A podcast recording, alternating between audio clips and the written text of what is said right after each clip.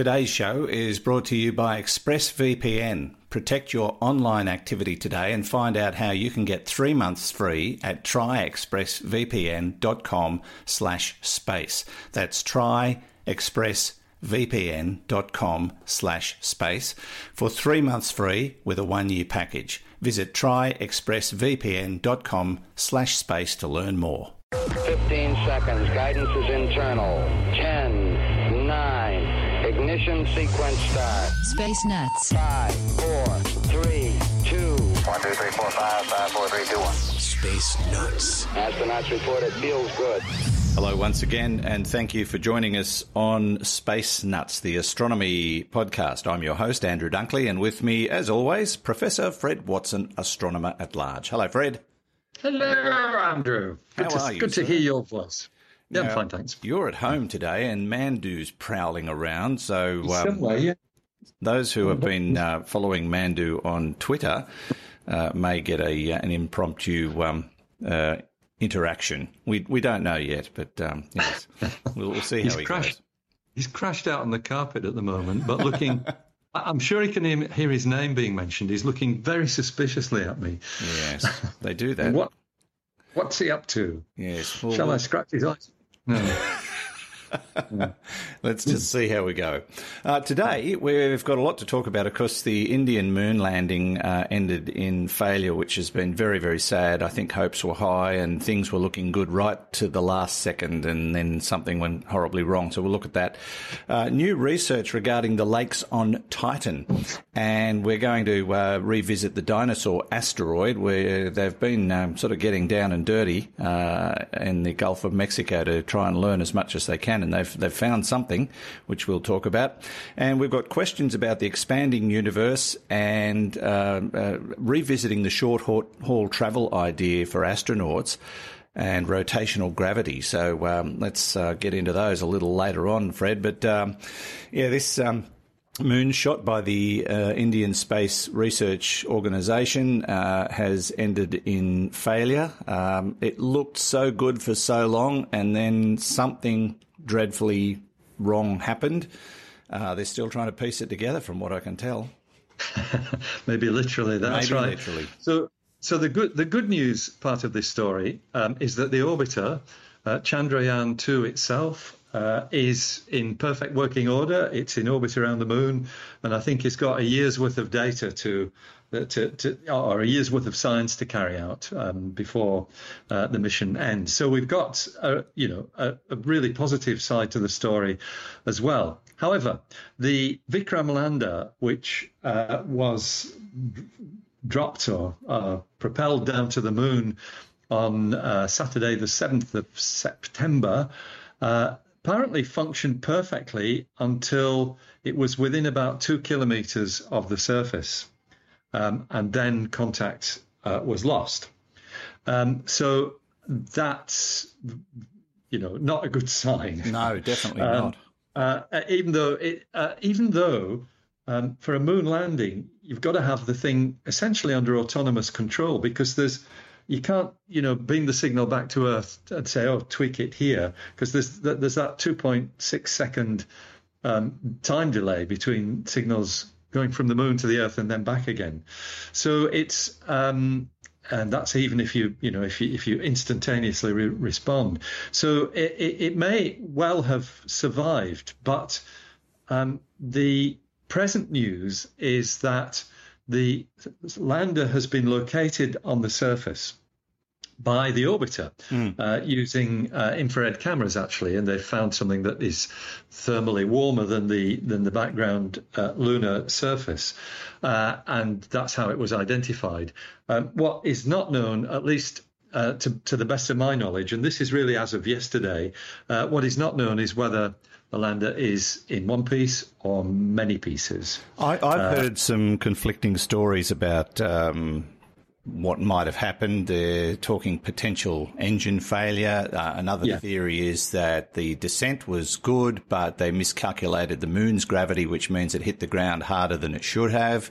Uh, the observe, uh, the observe observations from the um, uh, orbital craft seem to suggest it is upright but on a slant. They're, Okay. But bottom line is they, they still don't know exactly what went wrong. Yeah, that's that's the news I've Most likely engine failure, but they can't confirm that. And I suppose they're they're trying to communicate with it and hope that they can get some activity out of it. But at the moment, Yeah, I mean that's right. It's yeah, you, you, you know, given that you've got an orbiter that um, that is under the same control, maybe it would be possible to to bring some information back. Um, so at the moment, that is. You know where, where the situation is, but um, well, maybe fingers crossed for Vikram, the, the lander, which um, may, maybe it did land, and maybe bits of it are intact. yeah, um, it doesn't look good for the rover side of the. The No, that's right. Which is it within? The, yes, which is within the uh, within the lander. Uh, either way, you know, it's still a, a monumental achievement for the Indian Space Agency, um, uh, and and all credit to them for, for getting this far. And I'm sure that they will succeed in the long run. Mm, yeah, uh, yeah. Just uh, you don't look at it as uh, absolute failure. Um, get up, dust yourself off, and go again. That's the, that's the best way. And find a few That could be a song, you know, Andrew. find a few gazillion rupee while you're at it, which probably will help. Actually, the the Indian um, Indian Space Agency runs on a very very um, economic budget. It's a very tight budget. In, interesting. Maybe that was part of the problem.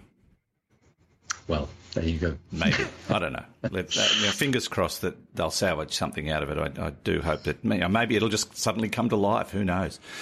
We'll wait and see. Now uh, let's move along to uh, from our moon to another moon, and that of Titan, uh, which the Cassini mission has been um, sort of focused on, and they've uh, made a bit of a discovery about the lakes on Titan. This is fascinating.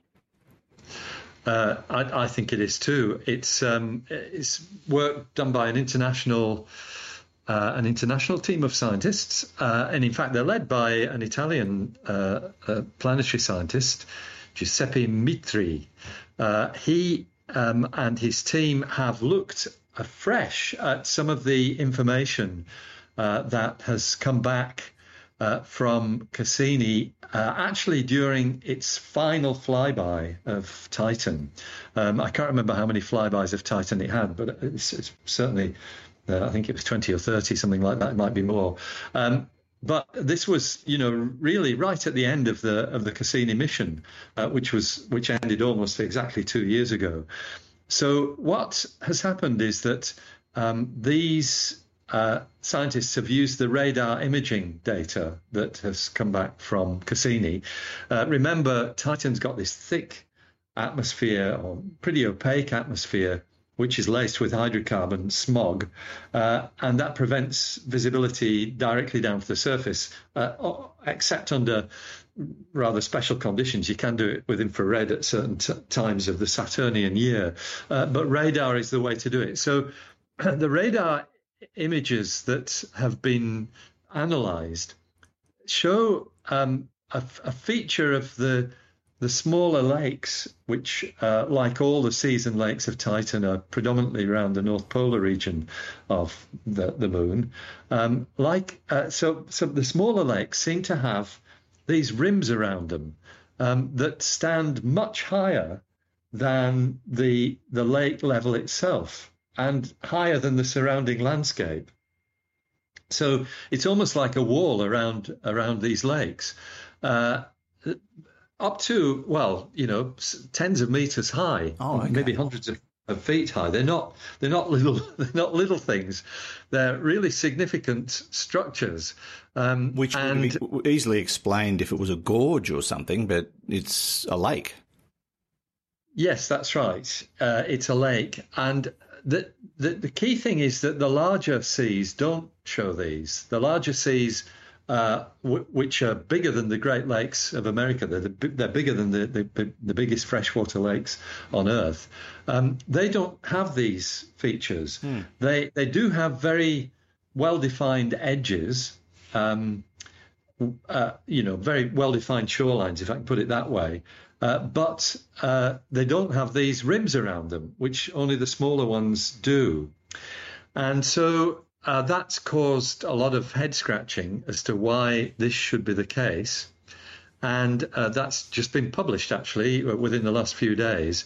uh, that um, essentially the, the feeling is that the bigger seas formed by um, methane pooling in the icy surface of Titan. Remember, the surface is not rock; it's solid ice. Yeah. and so, um, if you get you know undulations in that, the methane pools in it, and excuse me, under certain circumstances, the methane uh, can actually eat into the ice. So you, what you get is a situation where you get an ever-growing sea or lake, and around the edge of it, there's just a standard kind of boundary, just a, a normal shoreline.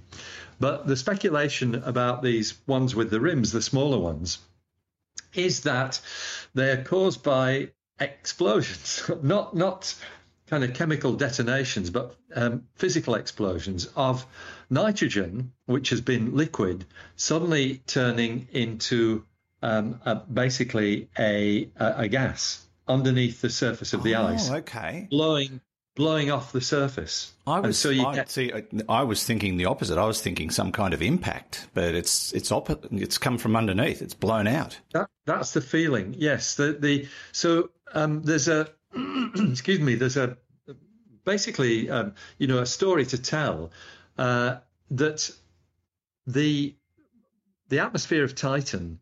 Uh, is a is a really good greenhouse gas atmosphere and keeps Titan warmer than it otherwise would be, even though you know its surface temperature is still I think it's about minus 180, minus 190 Celsius. It's very cold. Um, but if you've got um, a climate change, a slow climate change uh, on Titan, excuse me again, um, Andrew, I've got I've got a, a Titan in my throat. That's Got all a right. Frog in your throat. Fredo Froggy, Fredo Froggy, that's right. So um, uh, t- there's been periods where it's been slightly warmer, periods where it's been slightly cooler. And the thinking is when Titan is cooler, um, you've got uh, a nitrogen cycle in the atmosphere. So you get nitrogen rain uh, and nitrogen evaporation. And the thinking is that uh, the nitrogen has collected in pools um, sort of beneath the surface, underneath the icy surface of Titan, almost like a kind of water table, but with nit- nitrogen rather than um, rather than water. And then the suggestion is that if you've got these put these sort of um, you know uh, uh, masses of liquid nitrogen uh, uh, in the crust of Titan, um, if you get some warming, then that liquid nitrogen vaporizes, expands pretty quickly, and blows out a crater which has rims. And um, that's you know a, a very a very interesting uh, and um, you know new analysis of what we see. There's actually a lovely comment from the Cassini project scientist herself, uh, Linda Spilker of the Jet Propulsion Laboratory, um, who, by the way, we are expecting to come to Australia later in the year um, to do some lectures, which will be brilliant. Uh, but what Linda says is this is a completely different explanation for the steep rims around those small lakes, which has been a tremendous puzzle. As scientists continue to mine the treasure trove of Cassini data, we'll keep putting more and more pieces of the puzzle together. Over the next decades, we will come to understand the Saturn system better and better. So, um, you know, it's it's still a work in progress. It's great that two years after the spacecraft vanished, these new results are still coming out. Um, and yeah, it would, um, yeah, it's, it's it's it's great to see. Yeah, it, it's sort of like medical studies on Earth. Uh, you, you can get studies from studies, and uh, you can go back and look at uh, you know ten or fifteen studies on one particular topic, collate the data, and go, hang on a minute, and learn something new. Uh, so that's that's very exciting, and, and you know what? It sounds so logical. It sounds like a, a pretty simple answer to a um, uh, an issue that has had them scratching their heads. So uh, he's probably they're probably on the money with this one. So. Um, Exactly. Be good to get that confirmed. But uh, yeah, fabulous. All right, you're listening to Space Nuts. Andrew Dunkley here with Fred Watson and Mandu. Now, let's take a little break and find out more about our sponsor, ExpressVPN, rated number one by TechRadar. Uh, this is the one I use. I've been using it for a couple of years and I love it. When I joined ExpressVPN, they were, they were brand new, uh, new to the market, but uh, I read a lot of reviews and did a lot of comparisons. And there was just something about their, their business model that I particularly liked. And a couple of years down the track, honestly, can't complain. Their interface is very easy to use. Their their service is second to none. Uh, I've had to contact them a couple of times about um, certain things that I wanted to do, and they were brilliant. So, you may be wondering why I do need a VPN at all. It's all about privacy. Uh, do you really want big tech companies, governments, and others knowing uh, what's going on with your online activity? Even if you're having nothing to hide, it just feels downright creepy. Uh, I think you'll agree. And governments are getting more and more interested in what you're doing every day. And so, yeah, protecting your privacy is what VPN is all about. And how often do you uh, run across websites that you want to get information from only to find that they're geo blocked? This is becoming an increasing problem, but ExpressVPN solves that problem for you. Uh, now, if you go to our special URL, you'll see quite a list of things this service can help you with, things you may never have thought of before. As I say, it's the one I use, secure, fast, and it just works. Uh, so protect yourself online today and find out more about how to get three months free at tryexpressvpn.com slash space. That's T-R-Y-E-X-P-R-E-S-S-V-P-N dot com slash space for three months free with a one-year package. Try expressvpn.com slash space to learn more and you'll find the link details in the show notes and on our website. Now, back to the show. Okay, we checked all four systems and keying with a go. Space Nuts. Now, Fred, we revisit an old friend, the Chicxulub impact crater in the Gulf of Mexico, where an asteroid struck the Earth and helped with the demise of the dinosaurs. Now, you and I have spoken about this in the past because they've been visiting the site and, in particular, uh, drilling into the um, uh, the underlayers of the impact point to see what they could see. And we, have learned a bit. Uh, we, we we learned that this um, asteroid was probably not the absolute reason for the uh, extinction of the dinosaurs, but uh, certainly did um, make a a big impact, boom boom, on their on their uh, ultimate destruction. Uh, but uh, with or without it, they probably would have disappeared anyway. Uh, it certainly changed the atmosphere dramatically for a long time on Earth, caused major tidal waves around the planet. It was would have been a horrible place to be at that exact moment. Uh, but um, you know, in the course of this research that they've been doing, they've uh, been finding some fascinating uh, information, and now they've released a little bit more about um, what's what's down there at the impact point. Indeed, and this research comes from uh, uh, Sean Gulick, who's at the University of Texas in Austin, and uh, it builds on. in fact, I think what it's um, what it's actually analyzing is something that we spoke about probably a couple of years ago, and that was the core core drilling, uh, core sampling mm. uh, that was being done there. And you might remember that there was a, a drilling vessel which had the lovely name of Myrtle. That's and right. Myrtle uh, floated in the Gulf of Mexico and drilled down into uh, essentially the the region uh, which is known as the peak ring of a crater. So um, craters, by large impacts, have a an outer wall, but uh, they also have uh, an, an, inner ring as well, excuse me, which is sometimes known as the peak ring. Now, the peak ring's well and truly worn away, as is the outer wall, actually, of the Chicxulub crater. Mm. But um, the the um, the sort of the, the the, the peak ring is still obvious from if you do um, you know geometric geomagnetic um, surveys and things of that sort you can see the effect of the you can see the structures underneath the surface so they chose a site to drill in, and it was actually the International Ocean Discovery Program that that did the the, the drilling. Back in 2016, in fact, it's a bit longer than I remember it. It's three years ago rather than two. Wow, that's uh, and so yeah, that's right. So they they uh, are looking uh, at, uh, basically drilled into that peak ring region. So um, the the structures that have been revealed really tell a, a quite cogent and quite complex story. And remember that all the action took place within the first minutes or hours of the impact itself.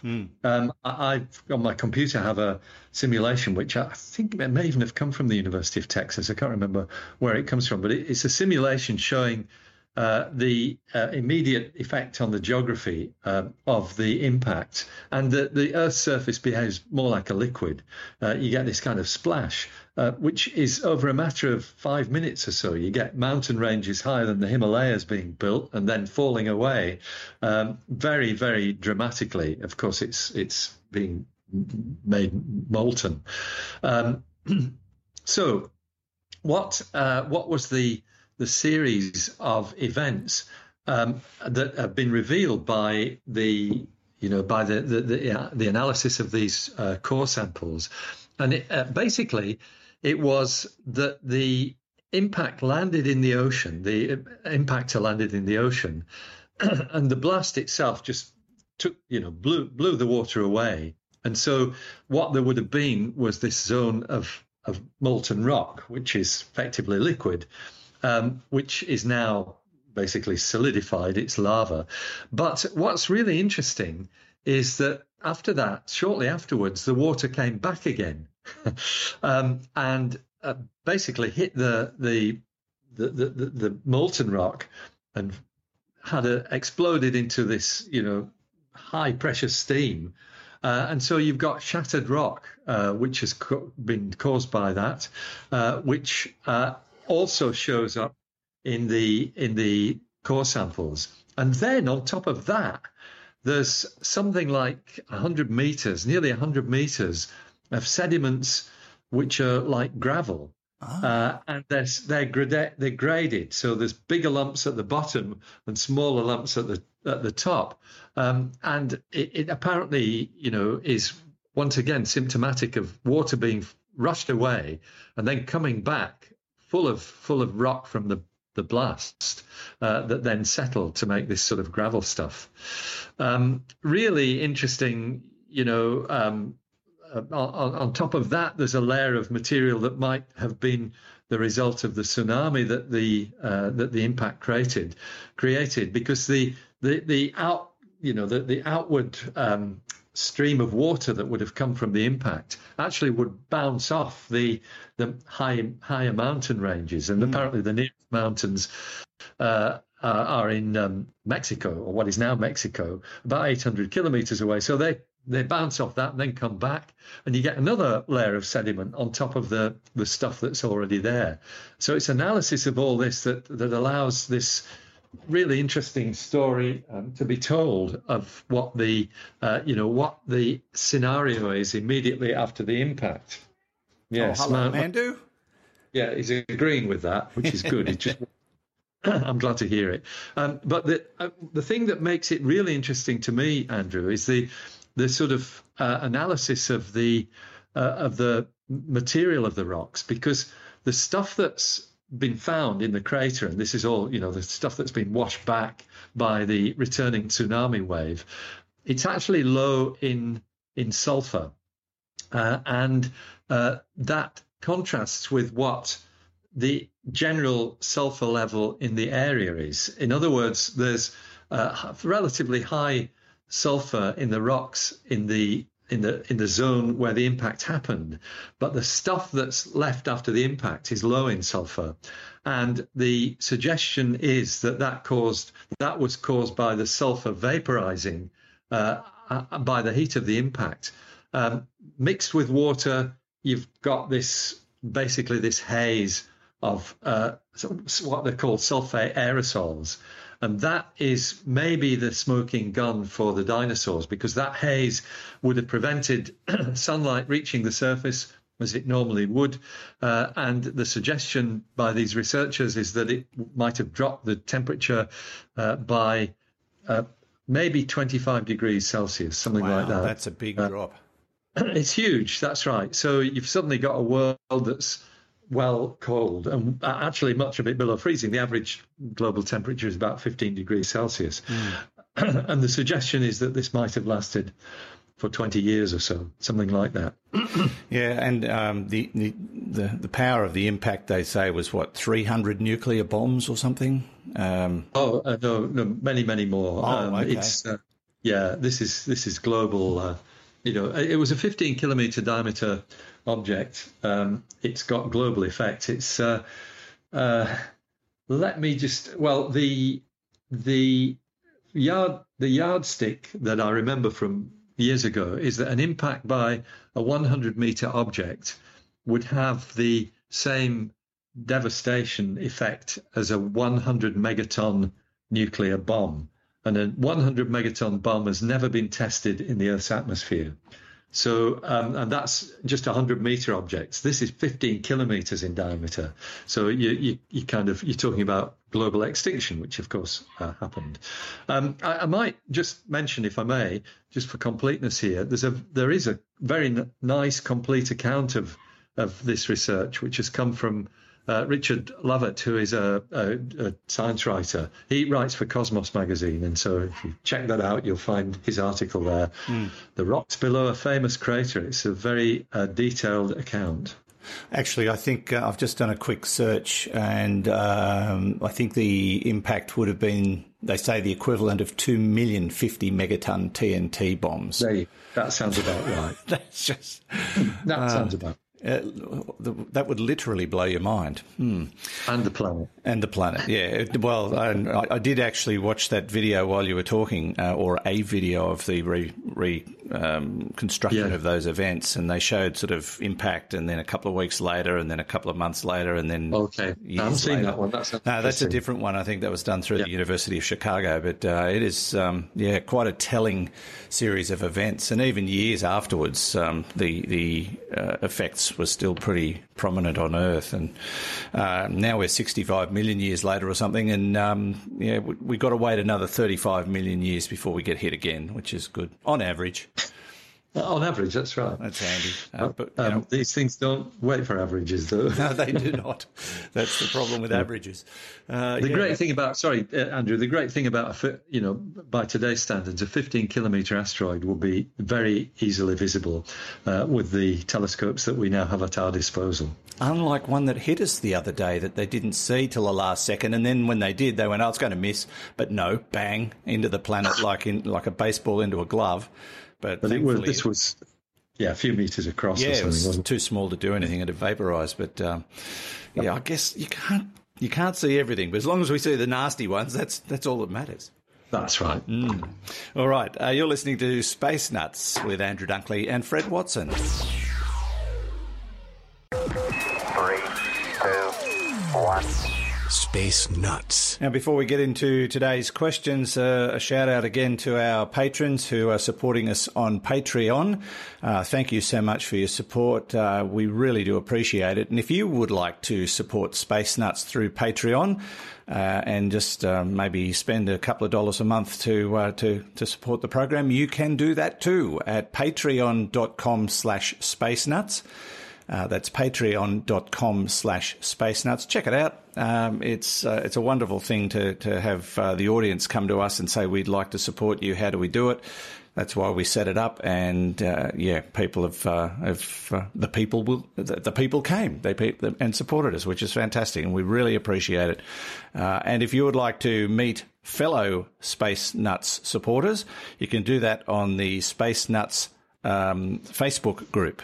Uh, all you have to do is put uh, Facebook Space Nuts group in your Facebook search engine, and you will uh, you will find the group and uh, yeah request um, membership, and we'll sort it all out for you. But uh, those numbers are growing very very fast indeed in both on both platforms. So fabulous stuff, and thanks for your continuing support of the Space Nuts podcast. We're into episode 170, Fred, by the way, which is just uh, I can't believe we've done that many episodes. It's just it just does. It seems like only yesterday we got got this thing started, Yeah, that's right. but it's fabulous. Oh, well, 170. People are enjoying it, and that's the main thing. And uh, uh, and and the number of people that actually email us and say, "Wow, look, I've really learned a lot," and uh, that that is fabulous too. Uh, now to some questions from people who want to learn more. Uh, this one from Alan Weston. Hi, Alan. Thank you for your question. Uh, so my understanding of the expanding universe is that it's not so much the galaxies moving away from each other, more that the fabric of space is expanding, putting more space between the galaxies. So I have two things I'm wondering about. I assume this means all space is expanding, the space between you and me, the space between my house and the next door neighbour. Sometimes that can't happen fast enough. The space between an atom's nucleus and its electrons. Uh, and if space is expanding and space time is the one thing, is time expanding also? And is this why the expansion is speeding up? Or is it the opposite? And when we look millions of light years into the universe, we are seeing a time when time was faster. I think my brain just exploded. Alan Weston. Yeah, I think so. Well, actually, previous segment, our brains exploded. But anyway, um, we'll, we'll see if we can tackle that one, Fred. Yeah, so um, part one, uh, yes, um, Alan's absolutely right that uh, it is the it's it's space itself that's expanding. Um, we, you know, it's it's it's only when you look at the universe on very large scales that you actually see it. So while uh, technically the space between his house and the one next door is is expanding, you would have to wait a very, very long time indeed uh, before you noticed even one inch or a centimeter of expansion. Um, I, I, should work out the time that it would take for you to move an inch, uh, but I haven't time to do that at the moment. Um, um, it, it, it, depends on something called the Hubble constant. That's the, um, the, the, the number that dictates how fast it's expanding, and it basically is a velocity, and it's a, it's related to um, the distance, how far away you look. So uh, yes, space is expanding. Now, the, it's really interesting what uh, Alan says that um, is time expanding also, and in in this in the, our local environment, the answer is no, because we're in the same reference frame as the space, if I can put it that way. So um, it, the, you, you, don't see uh, any change in time. But the second part of the question, um, and, and, I'll read it again, is the opposite. When we look millions, is it the opposite? When we look millions of light years into the universe, we're seeing a time when time was faster.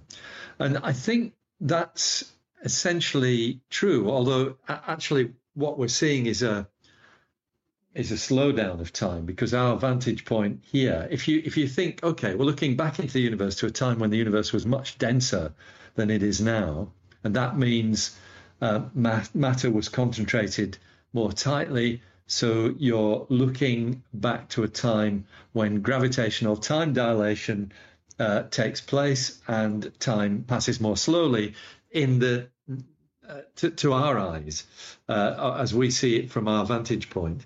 And um, I, I think that is probably true to the extent that when we look at uh, when our physics applies to the early universe, what we find is things happening over incredibly small timescales. So this process known as inflation, uh, where the universe expanded from the size of a hair to the size of a galaxy uh, in in something like 10 to the minus 33 of a second. I can't remember the exact number. It's wow. about that. Um, that's it, it, it's probably partly that sort of effect that you're seeing. Um, I haven't, I have to say, I haven't really studied this in detail, but but it is something I've thought about in the past that uh, the gravitational time dilation effect on our view of the early universe. Um, I should go and talk to some of my co- cosmology pundits about that and get a more definitive answer. But I think Alan's thinking is is certainly interesting and possibly on the right lines. Uh, however, um, where it does break down, and this is Alan thinking I'm talking about, is that the the accelerated expansion needs to have a different mechanism. It's not just a, an illusion of gravitational time dilation. It's a real effect in the um, you know in the expanding universe. The accelerated expansion, which we put down to something called dark energy. Aha. Uh-huh. Okay.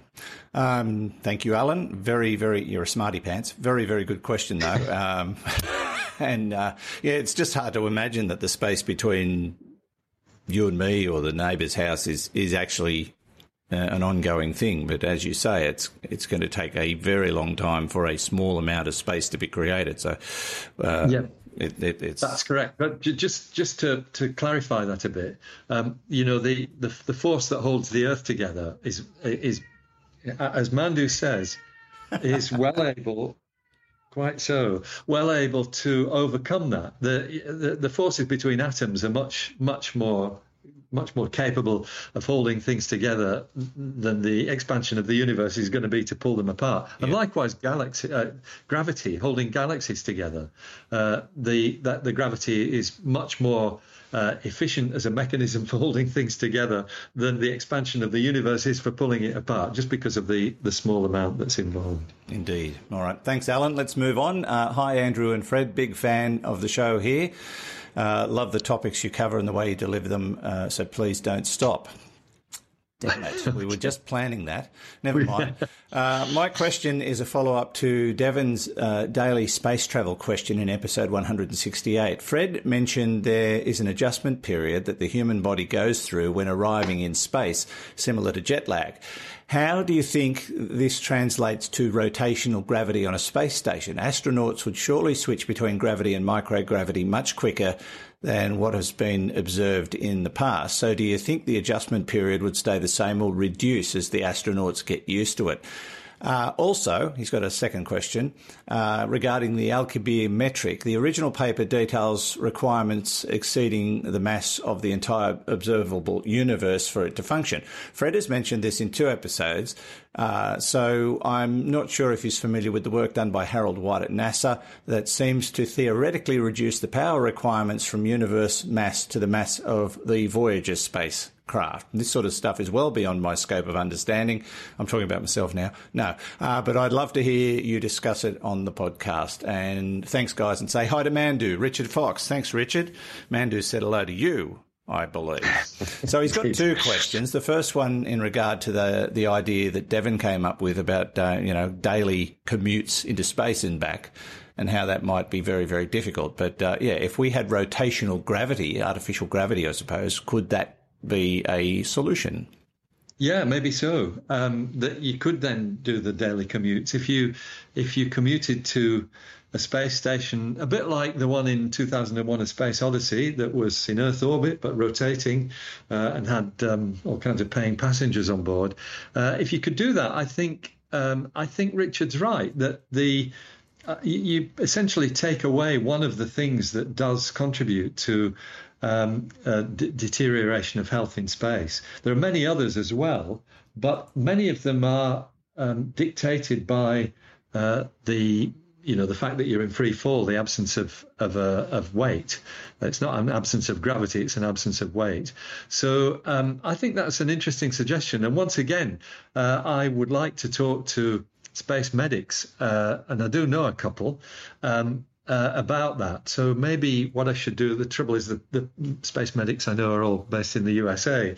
Uh, maybe uh, a, a, dropping a line to somebody with that question, and it might elicit an answer which we could then relay to our Space Nuts listeners mm. sometime the track. So I will check up on that. And the second part of the question, um, well, uh, R- Richard is right that I'm not familiar with Harold White's work. Um, this is all about warp drives, I think. Yes, uh, that's right. the, the, fact that um, uh, the, the, original work suggested you needed the mass of the entire universe to make it work. But uh, new work, and I'm always open to reading new work, and Richard's kindly sent me a reference to it, might change that. So I will have a look at that. And once again, maybe that's homework for me. And down the track, we'll talk about this again. Okay, beauty. Thanks, Richard, for your question. Uh, in re- in regard to rotational gravity, it's it's not something yet we've uh, perfected in terms of creating artificial gra- gravity in space. And, and, it's something that's obviously going to be seriously looked at, particularly if you're talking long haul space travel. But I do note that there's an organisation called the Gateway Foundation, which is planning to put a hotel in space. They reckon it'll be operational by 2025 and will have artificial gravity. So, I mean, that sounds like a pretty ambitious goal but uh, it is. Uh, I've looked at their website. They have uh, plans to create a hotel for 400 guests. It'll have restaurants, bars, cinemas, the whole bit in orbit by 2025 with artificial yeah. gravity. I mean, uh, I, I, think they're. I think they're probably pushing the envelope a bit. But look, I hope they yeah, pull it maybe 2035. Um, maybe, but still, you never know. You never no, you know. never know. And, and, you know, good luck to them. I um, I I, th- I think uh, space entrepreneurs uh, They they are forward-thinking people with some great ideas, and not all of them will come to fruition, but no doubt some of them will. Yes, indeed. I mean, who would have who would have ever thought that you could land booster rockets back on their tails and reuse them? Well, who who would have thought in the early years of the space race that we'd be talking space tourism? Yeah. And I, I think uh, orbital hotels are probably not that big a stretch. Um, in fact, just just to, um, I don't know whether he's got anything to do with the Gateway Foundation, but uh, the Bigelow Organization, which is a chain of hotels in the United States, they've had uh, orbiting modules uh, up in space to test some of their ideas for actually. I think 16 years. I think it was 2003 the first one was launched, uh, and these are inflatable modules, Andrew. They they're inflatable. Oh, that's right. The I remember that. uh, and and the Bigelow found, uh, the Bigelow concern is dead keen on turning them into hotels. They've they've actually got a an inflatable module on the International Space Station, which is being trialled, and I think is forming useful extra space on the on the space station there. Yes, that's right. We have talked about that before. This this one would be called the von Braun Space Station. There you go. Anyway, we'll keep an eye on that one because there might be something to talk about in the not too distant future. Fred, as always, and to you, uh, Mandu, as well, thank you for your company today. We really appreciate it. Um, it's a great pleasure. Mandu's walked off in disgust. He's gone out through the cat door. He clearly felt his comments were not being well received, uh, and, um, and has taken his, his comments elsewhere. What a catastrophe. Oh, Oh, dear. I had to yeah. use that one.